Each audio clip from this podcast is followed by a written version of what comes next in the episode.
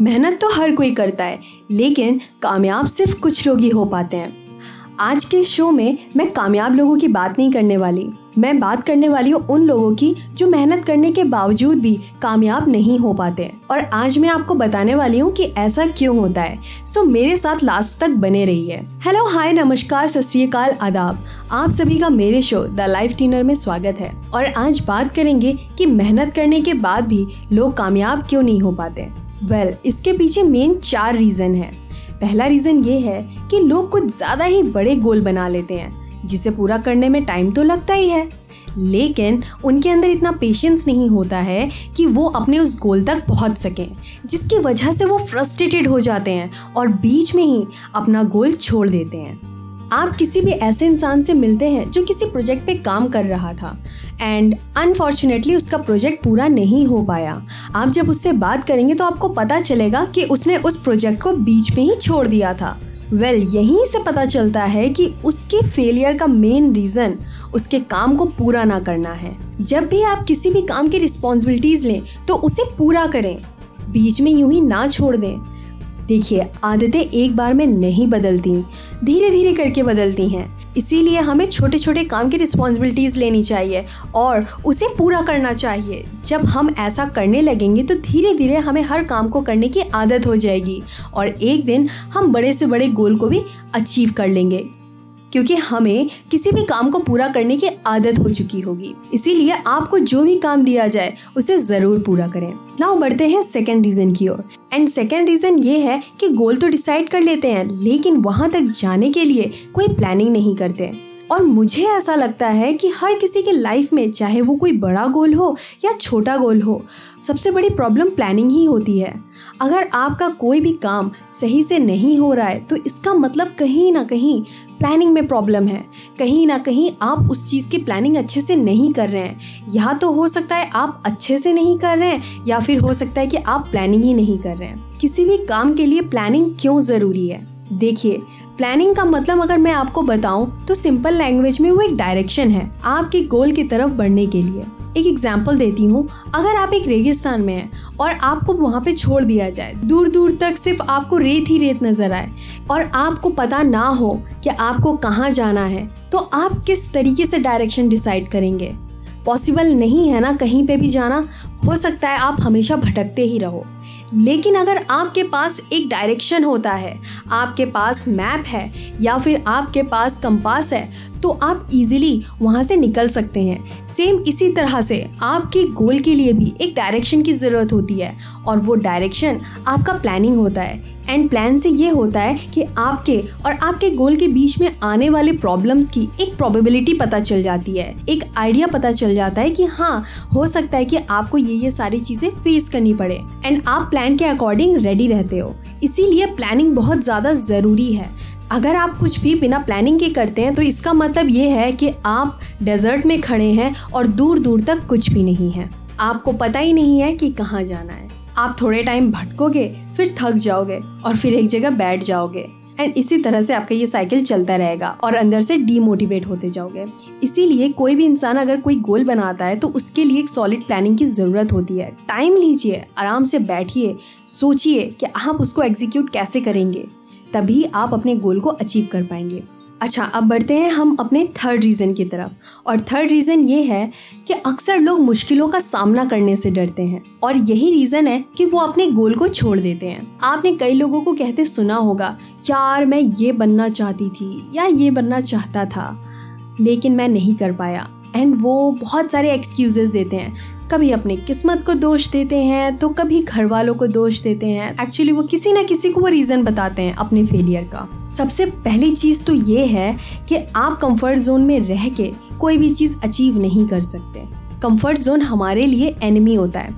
वहाँ हमें अच्छा तो लगता है, लेकिन उससे हमारे फ्यूचर पे बहुत ही ज़्यादा बुरा इम्पैक्ट पड़ता है। वेल खुद ही सोच के देखिए। जब आप छोटे थे तो आपकी ख्वाहिशें आपके पेरेंट्स पूरी करते थे। जो भी आपको चाहिए होता था, वो आपके पेरेंट्स ला के देते थे। जब आप धीरे धीरे बड़े हुए तो कहीं ना कहीं आपके ऊपर रिस्पॉन्सिबिलिटीज़ आई। लेकिन किसी ने आपको फोर्स नहीं किया। आप चाहते तो आप भी ज़िद्दी हो सकते थे। और आप अपने कंफर्ट जोन में रहते और बोल सकते थे अपने पेरेंट्स से, लड़ सकते थे अपने पेरेंट्स से और अपनी सारी डिमांड पूरी करा सकते थे। राइट लेकिन कब तक? अगर आपका एटीट्यूड ऐसा होता तो कुछ दिन शायद आपके पेरेंट्स आपको संभालते, लेकिन उसके बाद क्या होता? फ्यूचर में जाके क्या होता? आपकी आदत हो जाती। क्या आपका फ्यूचर सच में ब्राइट होता? नहीं ना।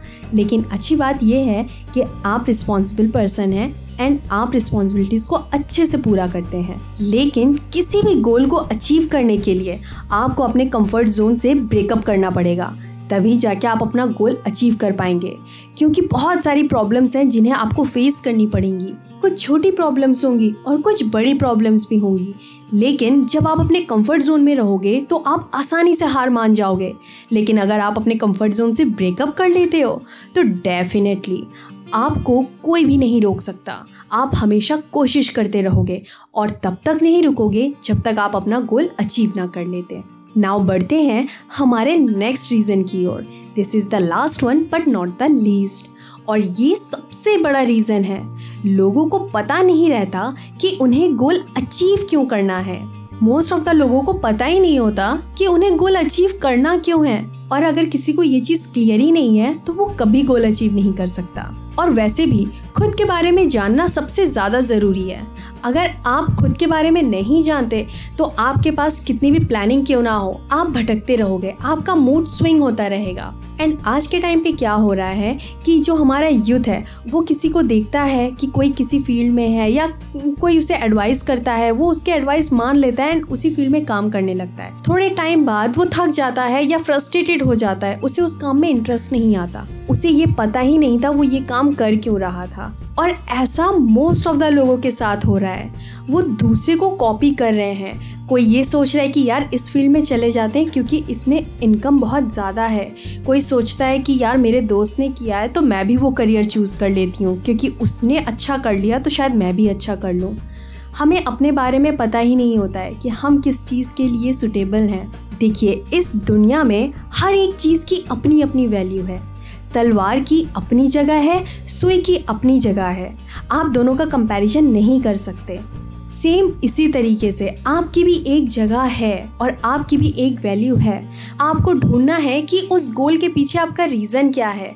क्या आप पैशनेट हो? या फिर आपको वो काम करने में अच्छा लगता है, चाहे आपको उसके लिए कोई कम भी क्यों ना पे करे। आपको सुकून मिलता है। आप रिलैक्स्ड होते हो। किसी भी गोल को अचीव करने के लिए रीज़न का जानना बहुत ही ज़्यादा ज़रूरी होता है। ऐसे बहुत सारे लोग हैं जिन्होंने लाखों का पैकेज छोड़कर कुकिंग शुरू कर दी है। बहुत सारे आपको यूट्यूब चैनल्स भी मिल जाएँगे और ऐसे बहुत सारे वेबसाइट मिल जाएँगे जिन्हें पसंद है, उनका पैशन है, उन्हें अच्छा लगता है लोगों को नई नई डिशेस बना के खिलाना। ये उनका रीज़न था, उन्हें खुशी मिलती है। इसी तरीके से अगर आप कोई भी गोल चूज़ करते हैं तो आपको पता होना चाहिए कि आप वो क्यों कर रहे हैं। क्या रीज़न है? अगर कोई भी काम आप सिर्फ़ पैसे के लिए कर रहे हैं तो आप उसमें कभी सक्सेस नहीं हो सकते। लेकिन अगर आप अपने पैशन को फॉलो करते हैं तो डेफिनेटली आप उसको अचीव कर पाएँगे। अब आप इन्हें रीज़न बोल लीजिए या गलतियाँ बोल लीजिए। लेकिन ये चार चीज़ें जो थी, जिसकी वजह से अक्सर करके लोग सक्सेस नहीं हो पाते हैं, अपने गोल को अचीव नहीं कर पाते हैं। सो इसीलिए अपने बड़े गोल को छोटे छोटे पार्ट में डिवाइड करिए और एक प्लानिंग बनाइए और प्रॉब्लम से मत डरिए, उन्हें फेस करिए एंड रीज़न ज़रूर ढूंढिए कि आप वो गोल अचीव क्यों करना चाहते हो।